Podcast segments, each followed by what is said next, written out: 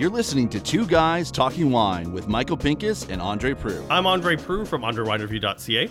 I'm Michael Pincus from MichaelPincusWineReview.com, and I think we've got some really exciting stuff coming up.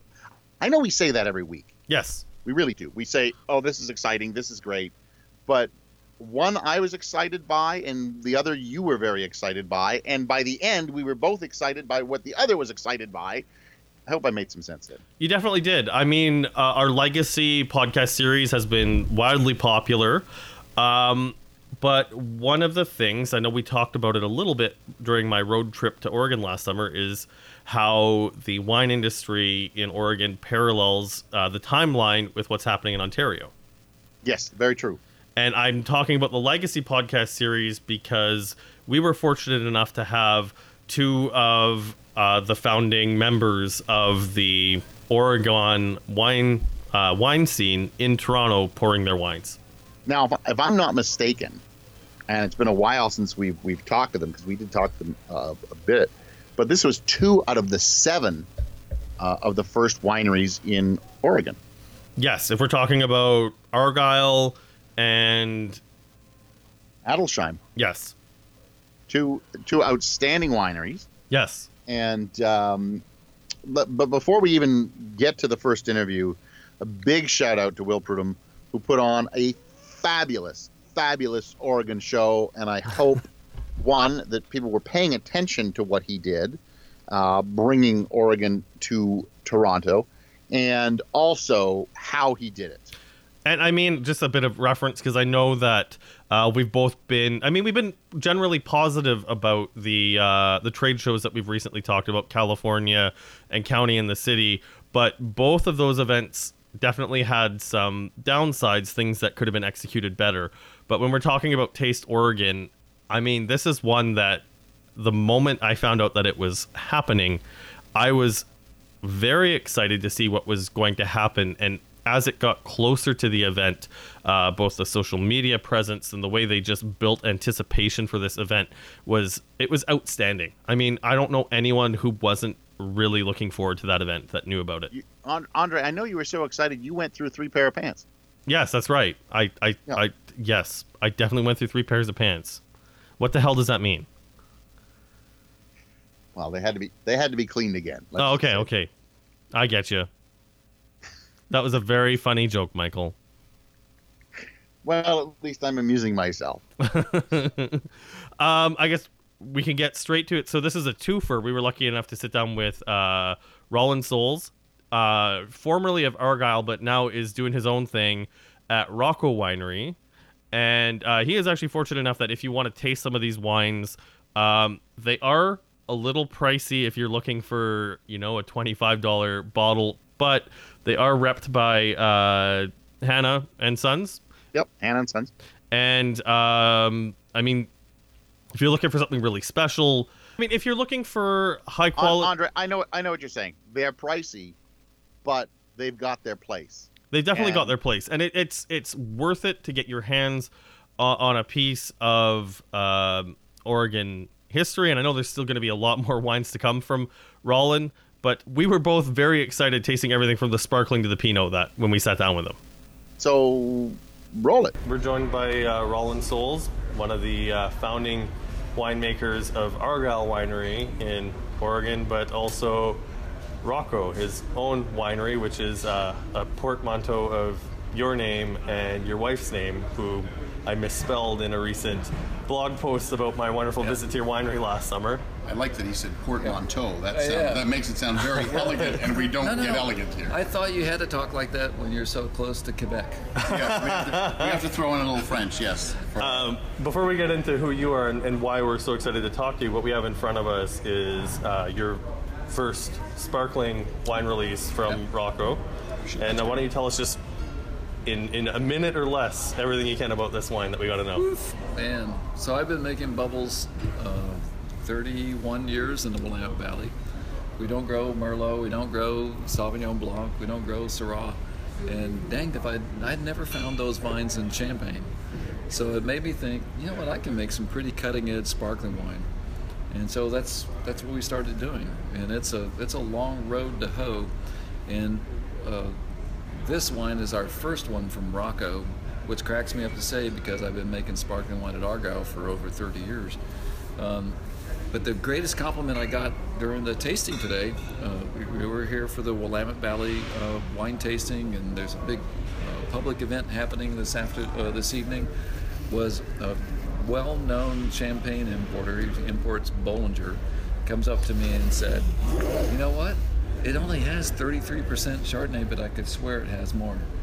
And that's one thing that's fun about this sparkling wine and my mastery of making sparkling wine, or my feeling of some craftsmanship, is that you can adjust what's called dosage in a sparkling wine if you really understand what you're doing, and lift elements that you love.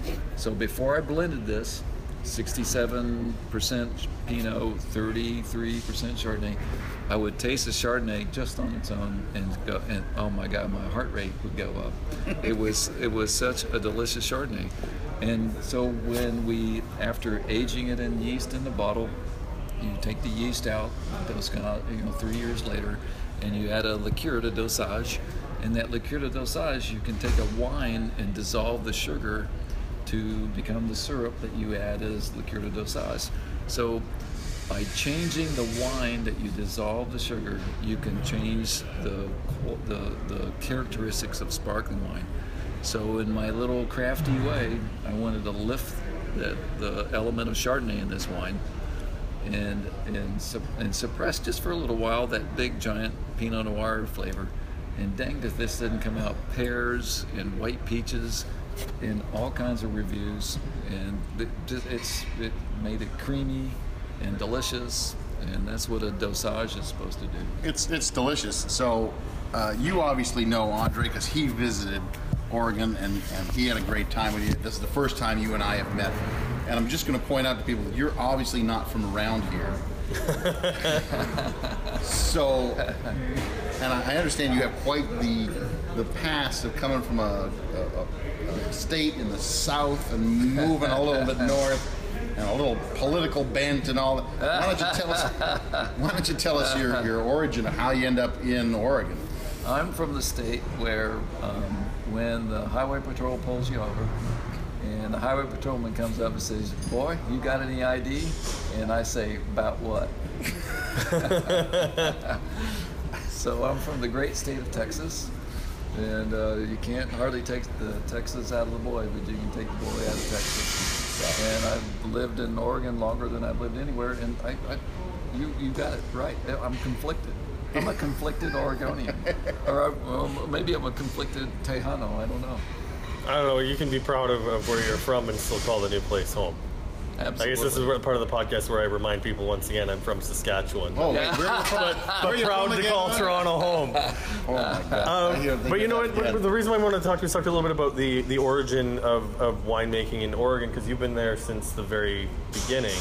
And I mean, you would have been involved. I guess, when did you start making wine in Oregon? Let's start with that. 86. Okay, so you started in 86, and right. I'm guessing you could have gone anywhere to make wine. If you're looking in the States, you could have gone to California. Yeah. True. You could have I had worked around the world. The way I got in the wine business, life a lot of times is just pure luck. Always choose luck is what they say. And so I worked in a Pinot Noir vineyard in Switzerland when I was going through university from Texas A&M. I mean, a Texas Aggie working in a Swiss Pinot Noir vineyard is unheard of. And it was just an extraordinary experience. I worked for a guy who turned out to be, in the 70s, the world leader in sustainable agriculture and growing great Pinot Noir. The Andes, that's my Texas geography difficulty. The Alps in the background, and it just shot me in the heart. And that's what I knew I wanted to do. So then I went to grad school in Davis in California, worked in Napa, worked back in Switzerland, spent 3 years in Australia, which was seminal to my education. But during that time, I had visited the Willamette Valley. And the second thing about youthful exuberance is, one, what do you want to do in life? Two, where do you want to do it? And I had visited the Willamette Valley in 1979. and just fell head over heels in love with that valley. The fruits are unique and vibrant and delicious. The strawberries, the blueberries, the hazelnuts are killer. Even the green beans are just ridiculous, off the hook.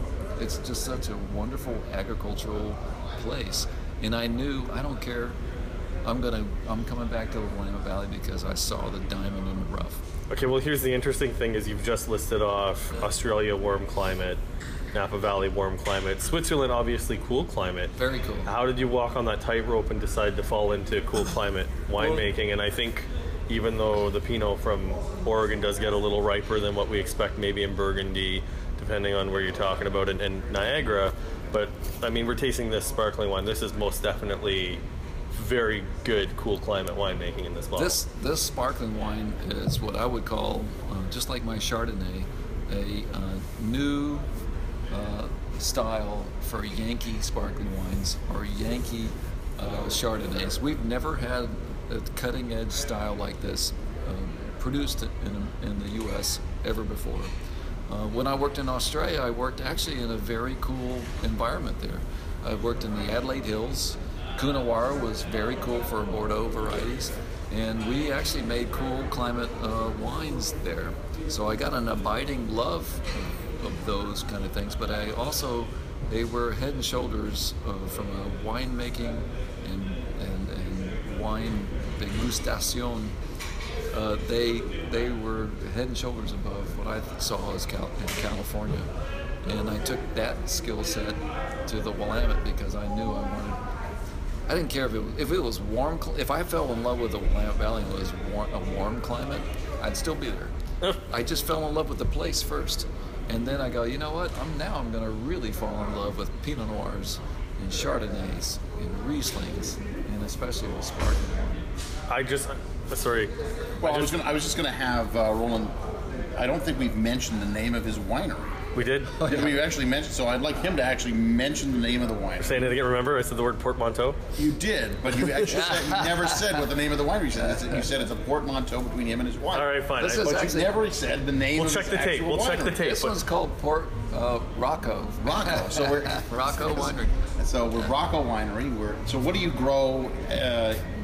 Obviously Roco. Pinot Noir and what else? A lot of people know that Oregon is known for Pinot, but what else are you making, and what is Oregon? Roco is focused on Pinot Noir, on Chardonnay, done in a more Burgundian style, I would say, if there is such a thing, a Northern European style. And then now we make this sparkling wine that's just taken the world by storm.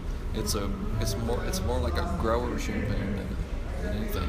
You know, I think this it's definitely on par with champagne if we're tasting this blind. It's a delicious wine. I'm really happy with it. It's called RMS. It doesn't say Roco anywhere on the front that I could see. That's right. But it's actually your name, isn't it? Rollin Soles. Yeah, that's right.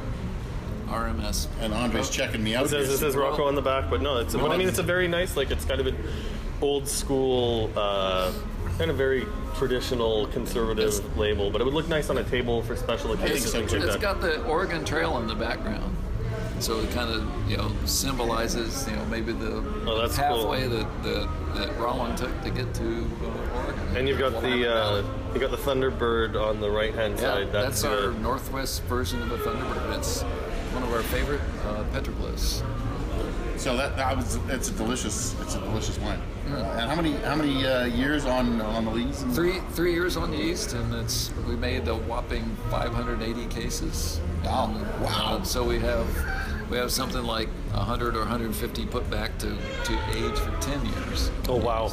Guess I have to go back because it tastes out when you disgorge. Dude, this wine is going to last a very long time. I believe you. Very long time. That's delicious. So all right, we've talked about how you ended up in the Willamette Valley. Now, you were one of the founding partners or winemakers with Argyle. What year did that happen? Correct. That was our first official vintage was 87. Okay, and Argyle is, if you talk to anyone from outside of Oregon, it's known for its sparkling wine. Oh yeah, very much. And in vintages, either right when this podcast has come out or just recently, there was a very nice Pinot Noir that just came through vintages as well. So tell me about how that got started, what you were involved with, and how you ended up where you are now. I started out making sparkling wine and Chardonnay. In fact, our first Chardonnay we made at Argyle was an Oregon Top 100 Wine Spectator. So that was cool. And we had to go to the vineyards that we had taken control of. And literally it took us 5 years to coax these vines back in a semblance of balance that I wanted to see. And the deal was, I was not going to make red wine Pinot Noir that was good one year and kind of ordinary the next year and good the next. I just wasn't going to do it.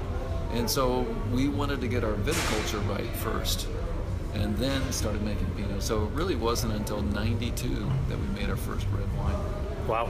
Wow. And today, I mean, we've gotten, you know, I've achieved whatever it matters, top 100s for red wine, Pinot, white wine, Chardonnay, and sparkling wine multiple times. So and speaking of Pinot, it's unusual. I feel that we should open this. Okay. I think that's a great idea. Man needs a drink. Just can't sit and talk all night. So you put me in charge of this one, so I'm gonna pour heavy, because that's what I've been known for. Good idea. And this is the Roco Private Stash 2014 Pinot Noir and number 12. Yeah. So it's interesting that you would put like a number 12 and a vintage date, because usually when you see, you know, private stash number 12 or cuvee number 6, yeah, it usually means that it's not a vintage, that they've you know, made a blend or whatever, and this is the 12th time they've done it. So what is what? Well, I mean, you got it right away. I mean, you can tell that the RO in Roco is not a marketing genius. So the first one we made was 2003. We called it number 1. And then I go, well, I guess in 2004 we'll call it number 2. and is it really private, or is it? Yeah, we call it private stash because it's it comes from our own Wits End Vineyard. It's really unique. And what's cool about this wine, you could almost call it the mutant as well. And what happened was, Pinot Noir is known to be highly genetically unstable. Just like most Texans. Yeah, like Texans. Yeah. And so I was wandering through a block of clone 777 Pinot Noir, and I flagged a vine where the number of clusters are the same as its neighbors, but the clusters are half the size. Went back and looked at it again the next year, same thing, next year, same thing, next year, same thing. And then I thought, you know what, this must be for real. So I took cuttings off of this one vine, made plants, and I planted a whopping 2 acres out of my 20-acre vineyard to this weird mutant clone of Pinot Noir. And it's turned out to be glorious. You don't get very much of it. Well, my eyebrows went right up because the alcohol on it is 14.5%, but the acidity is so beautifully balanced on this. This is a wine that in my house would fall into the category of dangerous, because it's, even now, it's still quite young. Tannin is still a little bit grippy, but still nice and velvety on the back of the tongue. Oh yeah. This would put me under the table if I didn't know the alcohol content, because it tastes like a perfectly ripe Pinot, but I know you both are going to know what I'm talking about when I say this is one of those holy shit wines. Yeah. Nice. Where you sip on it and you go, holy shit. And it really is. It's perfectly ripe, but it's not. It doesn't clobber the palate. This is elegant. This is elegant at 14.5%. How the hell do you do that? I know. It's so. No, that was a serious question. How the hell do you do that? It's balanced as all heck. One, it's the clone. Two, you know, when you make sparkling wine, there's a very short, tiny window of ripening where you can get it underripe or overripe. And so as a winemaker making cutting edge sparkling wine, you understand high fruit flavor behind, beautiful fruit flavor behind high natural acidity. And that just carries over to Chardonnay and Pinot Noir and all that kind of stuff. And so I think that's how this works. I pick it at the right time. I focus on protecting the fresh fruit components as much as possible, turns out like this. And so the clone helps too. I mean, dang, it's consistent as all heck. So we've talked a bit about the wines, and now we've talked how you've gone from Argyle. How did you go from Argyle to starting your own winery? We had owned a farm that we had bought in 1987, and it had cows and horses on it rather than vines, which turned out to be a happy accident, because viticulture since 1986-87 to the year 2001 had completely and utterly revolution. Clones we'd never had before, rootstocks we never thought about using before, tight spacings we never even thought that we could use before, irrigation, all those things came to a peak, and that's when I planted this Wits End Vineyard. And the fruit off of this vineyard was, oh my God, so delicious, that the wife and I looked at each other and go like, wow, we got to do something for, together to make Roco, and with this fruit as our foundation. It's been phenomenal, just phenomenal, the quality-wise. So when was your first vintage as Roco? Oh, 2003. That was a number one. That was number one, yes, that's right, number one. So, private stash, number one. This is delicious. Like I could drink this all day. And you were going to send us a case, is that correct? Absolutely. Yeah, that's what I thought. Only if the LCBO will let me. This is actually a piece of advice, and this is a piece of advice to the people who are traveling. And I'm not kissing your ass because I don't need to. I have you here and I have the wine in my glass. But when you do travel as a wine tourist, whether you're a writer or not, you do take a bit of a risk when you're buying a bottle at a winery, because you meet someone as engaging as yourself, and you want to make sure that the wines are good. The thing is, the wines are just as good as we're saying, and we can definitely look forward to some of these being in the vintages section soon. I hope so. I hope a lot of it comes through. I think you have something coming through, do you not? We do. We have the private stash and the Marsh Estate. Single vineyard is going to go through classics catalog at LCBO, and then tonight we got 680. It's a sold-out crowd coming to taste Willamette Valley and Oregon wine, which is and it's been a long time since you've been here, like as a group. It is, which is nice, and I hope that Rollin's never been to Toronto. We used to come through here in the '90s as an industry, yes, but now this is the first time in a long time, and I think Ontarians are ready for us. I think so too. Yeah. I mean, it is interesting just to see the vibe. Yeah. Well, I mean, we're excited for it now that we've got.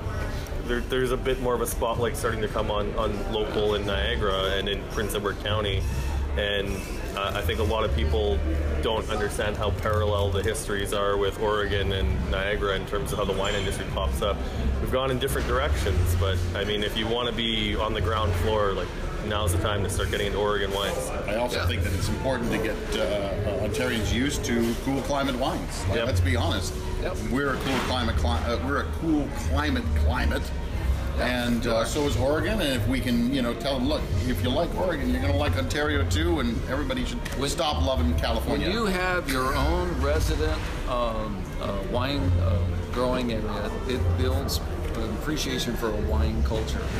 And so we have that in the Willamette Valley. So like tomorrow I'm flying back to Willamette Valley, and I got a case of wines from the Niagara area, Prince Edward County, and all these different benches and stuff that you guys have, and I just cannot wait to brown bag them with a bunch of my buddies.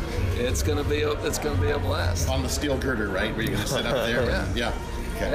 Well, thank you so much for giving us the time and for sharing these wines with us. And I'm sure I'll have plenty more to say when I taste through some of the other wines that are here tonight. No, you already tasted them. So. I've already gone through them, and I was really impressed. He lived to tell about it. I've lived to tell how I'm sitting here still and not slumped over into the bag of ice. 14.5% alcohol, man. We got to be careful. I got to drive home. Andre, that was the one that you were most excited about. You found out he was coming to town, and you literally lit up my text message, my Facebook, and my email within 2 minutes.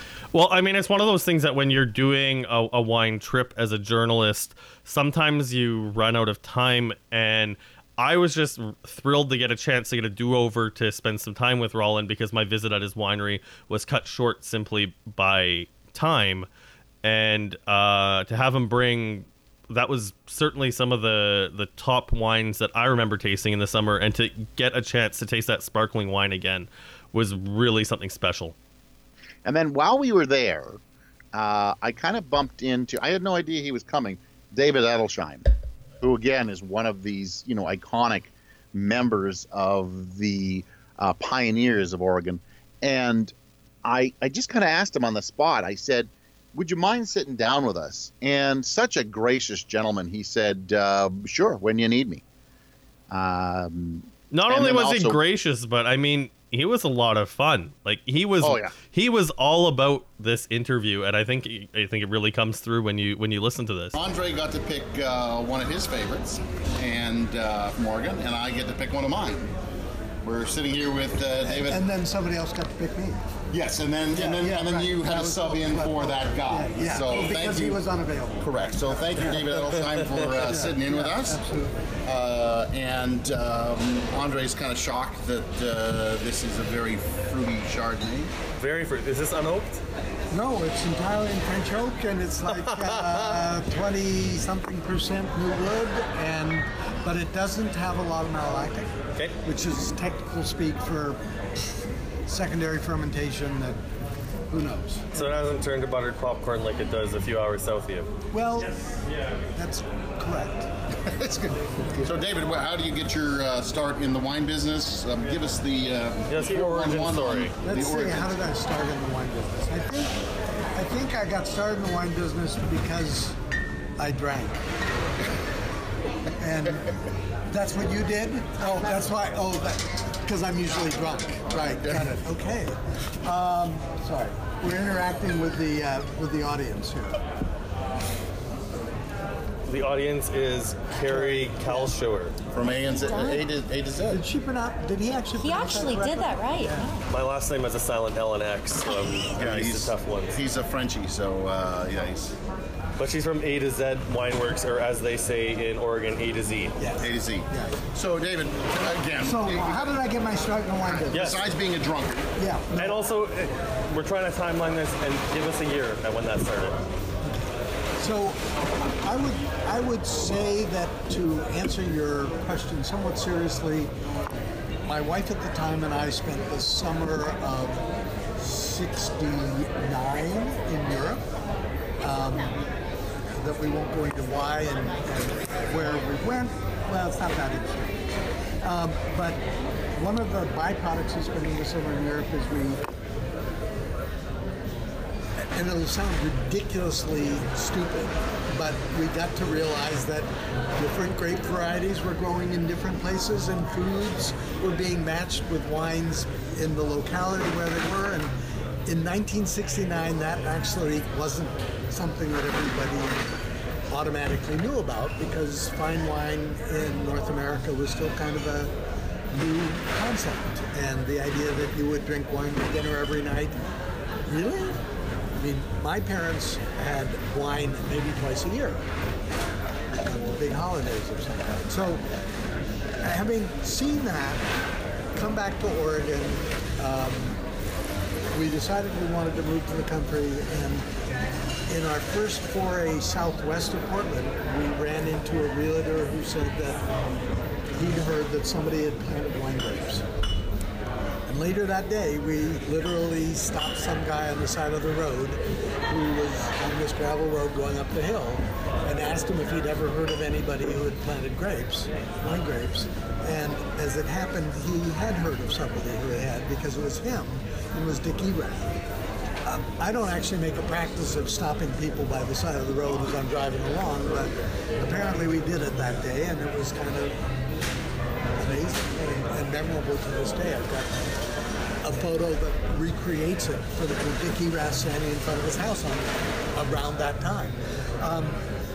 We ended up meeting Bill Blosser through some mutual friends. He hadn't planted grapes yet, but he had a May Day party on May 1st, 1971, and invited some of the other people in the wine business, the Letts, the Coreys, the Ponzies, and together with the Eraths and the Roco Blossers, that was like 6/10 of the beginning of the wine industry.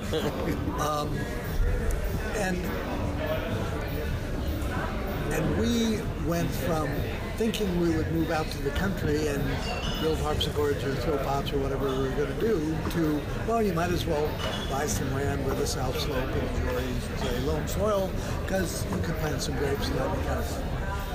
And that is what year? 71. 71. Holy smoke. So you planted in 71? Nope. We bought the land, 19 acres for $24,000. No smiling carrier. Yeah. So that's like 1,200 an acre. Yeah. Holy shit. Okay. And it had a well and a foundation for a house. It wasn't just your land. So the average price of a single detached house in Toronto is now north of $1 million. But continue. Yes. No. It's very similar. Only totally not. So. I mean, that sort of answers your question. Sort of when did we start and why? Well, we've got the why. We got the why you started. Well, we didn't really do the why people. Yes. I mean, well, no, we've got the why. Like you got there and you got to see what these people were doing, but we haven't got the when you started the plant. I guess we don't have the why. Well, you decided to go full into 20 acres. Why we decided to actually plant vineyards. I mean, so we started planting the next year. Obviously, we had to create all the plants ourselves because we spent all our money just buying the land and building the house by ourselves. So we grew enough plants to plant 2 acres each of the 3 important grape varieties, which were Pinot Noir, yes. Chardonnay, yes, Pinot Gris. No, Riesling. Riesling. You know what? The great grapes of Northern Europe. That reaction just warms my heart because I was shocked at how much Pinot Gris I tasted when I was in Oregon. Yes. And I mean, Pinot Gris has a time and a place, but there's just so much more interesting things you could do. Well, I mean, Pinot Gris, I think over time, I think it's reached its maximum plantings. Okay. Because in a place where you can't ripen huge quantities of Pinot Gris, why would you spend money and time and energy planting something that maybe doesn't even break even? Okay. When you can plant Chardonnay or Pinot Noir that does. Andre, I got to tell you something. I got to give the names. This is the Caitlin's Reserve Chardonnay 2014. Andre, mark down this date. This is the kind of Chardonnay that if this were the Chardonnay that I was tasting all the time, I would rip up the ABC card. I think maybe tonight would be the night you rip up your ABC card? Because I know someone's going to serve me a shitty Chardonnay tomorrow, and I'm going to have to go, man, I wish it was... A tasting of a warmer place? No, I have no idea what I'm doing tomorrow, but somebody's going to give me a Chardonnay that's going to make me go, I hate this grape. But, David, this is such a fantastic, and you were saying that there's the mineral note through this is really... It's minerally white peach. It's not ripe fruit. I mean, super ripe fruit. Well, it is super ripe fruit, but it's... No, it's actually not. It's not super ripe. I mean, it's not unripe. Okay. It's ripe. It's balanced. There's so much going on in that glass that it just... I think you guys are too close to California that you're comparing that as a super ripe, because like the flavors in this are really nice. Exactly. Go right to the orchard, apples, peaches. Yeah. No, so your first vintage is what? Let's get started. Okay. Let's go right back. Sidetracked by the Chardonnay. Okay, so people ask, when did you start the winery? And I say, well, what would you like? We planted grapes in 72. Excuse me, we bought land in 71, planted grapes in 72, made home wine in 76. The birds actually ate everything in 77. So in 78, we made commercial wine. So somewhere in there is when we started. So what are you on the depth chart of Oregon wine? You're weird. We are the 5th vineyard in the Willamette Valley and the 9th or 10th winery in the Willamette Valley. There are now a few more. Now a few more. Yes, yeah. We see a room full here at the booth. This is a microcosm. I mean, there's 570 wineries in the Willamette Valley and 706 a year and a half ago in Oregon. Yeah. So this is the nerdy question I'm a little curious about. That you had to do the planting yourself. Did you plant on rootstock? No. Why would you plant on rootstock?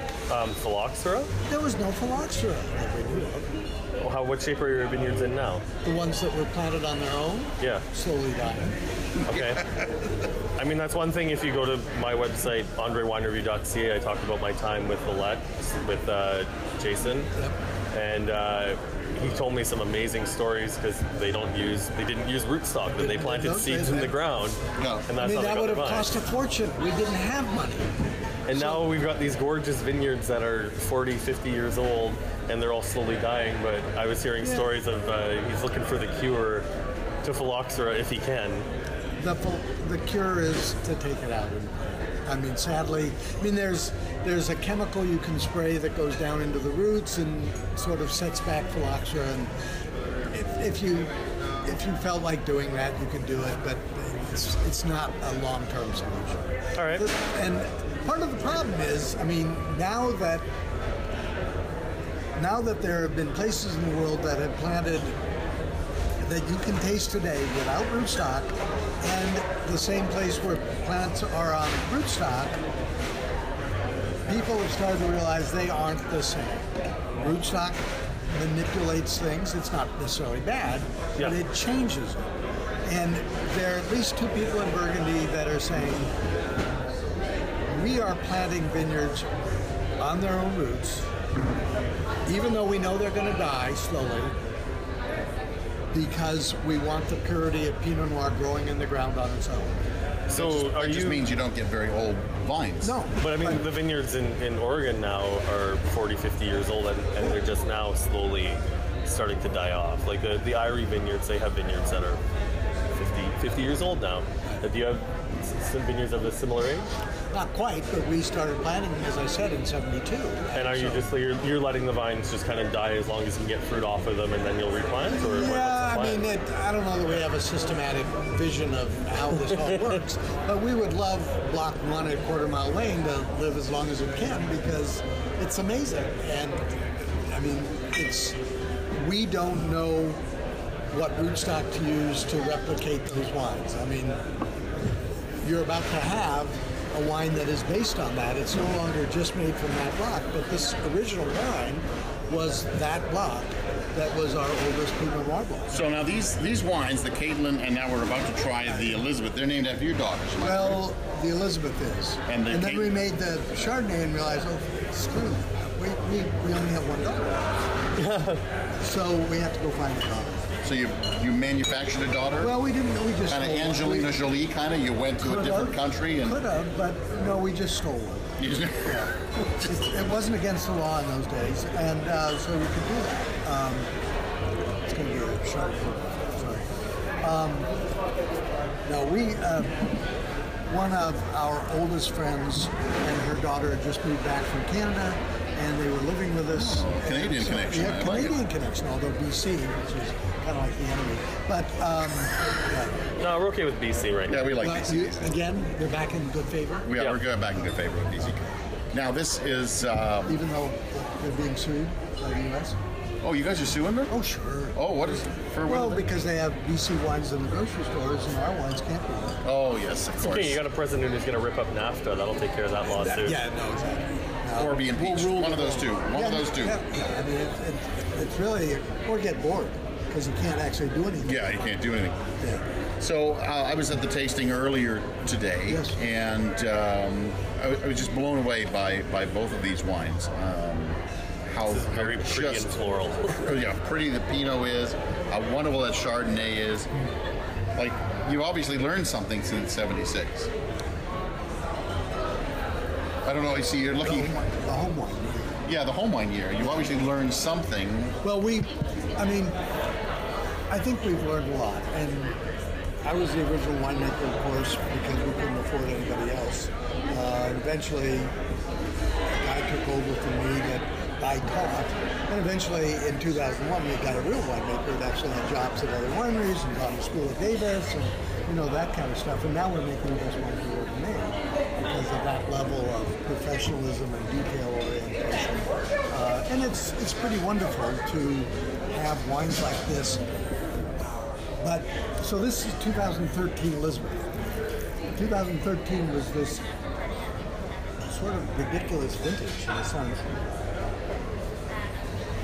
Into August, it was going to be the warmest vintage ever. Okay. Oh, I heard this story. Yeah. Continue. Yeah.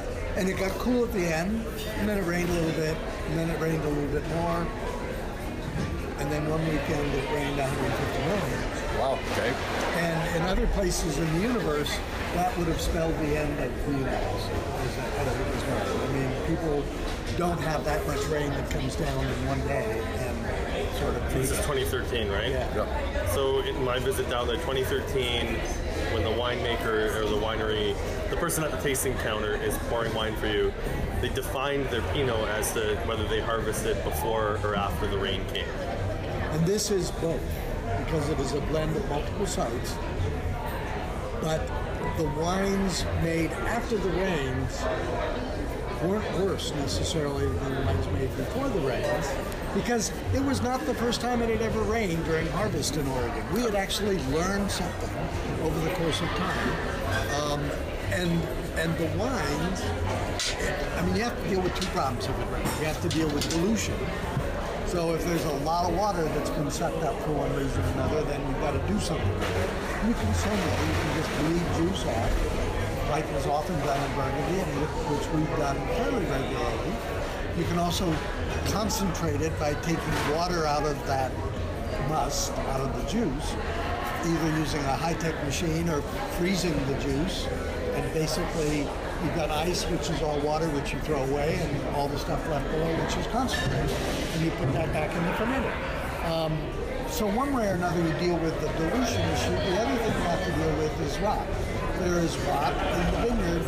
You do not want to pick those grapes. So you tell the pickers, don't pick anything that looks like it has rot. You also sort as you dump the grapes into the picking bin, and then you sort a third time in the winery. And if you do that, you're not going to make it into a super hot vintage, but you can end up making, in this case, amazing wine. Yeah, I think there's a nice elegance to this wine that. But it's not thin. No, it's not thin, and that's there's a lot of flavor. But I mean, you talked about how you, when you were in France in '69, you saw wine and food and region all kind of come together. But I mean, both of these wines, even your Chardonnay, the thing that's amazing about your Chardonnay is, especially when you start getting California Chardonnay, even a well-made California Chardonnay, it gets really hard to pair with food. But the mineral and the acid note in your Chardonnay, it is extremely versatile. Like right. You can put a lot more food on the table next to that without worrying about either blasting your palate with the California Chard. I know we're shitting on California Chard, and I said you are. We're allowed to at the moment. But I mean, if we were talking to California people, then we wouldn't do that. No, but we shit on Oregon. Yeah, absolutely. But it's a time and a place for everything, though. I mean, for me, when I want a bottle of California Chardonnay, that's my dessert because I can't be bothered to pair food with it. If I want to put a bottle of Chardonnay on the table and make it an event, this is what I would be reaching for, whether it's from Oregon or Niagara. Yeah, and there's some relationship. Niagara is actually a warmer place to grow grapes than the Willamette Valley, not because on any given day it isn't warmer in the Willamette Valley, but because it is warmer longer in Niagara, and it's really warm in July, and then by the time you get to September, particularly October, it's you're lucky to get to 15 degrees at that point. I mean, obviously you can have days where it's warmer than that, but it's typically a very cool beginning and a very cool end in the Willamette Valley, and that's why ultimately, if you look at the total degree days, it ends up being the coolest place to grow grapes in North America. All right, this is a non sequitur, but you're an American, right? No, I'm yes. Yeah. but you've got your degrees in Celsius and your rain in millimeters. Well, I mean, it's much appreciated. Well, but. Yeah, I mean, you know, we're in Canada, you know? Why do you also, he's also international. He's a man of the world. That's what he is. So I hate to say it, but I think we're going to have to wrap this up because the music's going to start getting louder and people are going to start coming in to this Oregon tasting, and we're going to let David... This biggest Oregon tasting ever outside the U.S. Which is excellent. Yeah. And we thank Prudhomme Inc.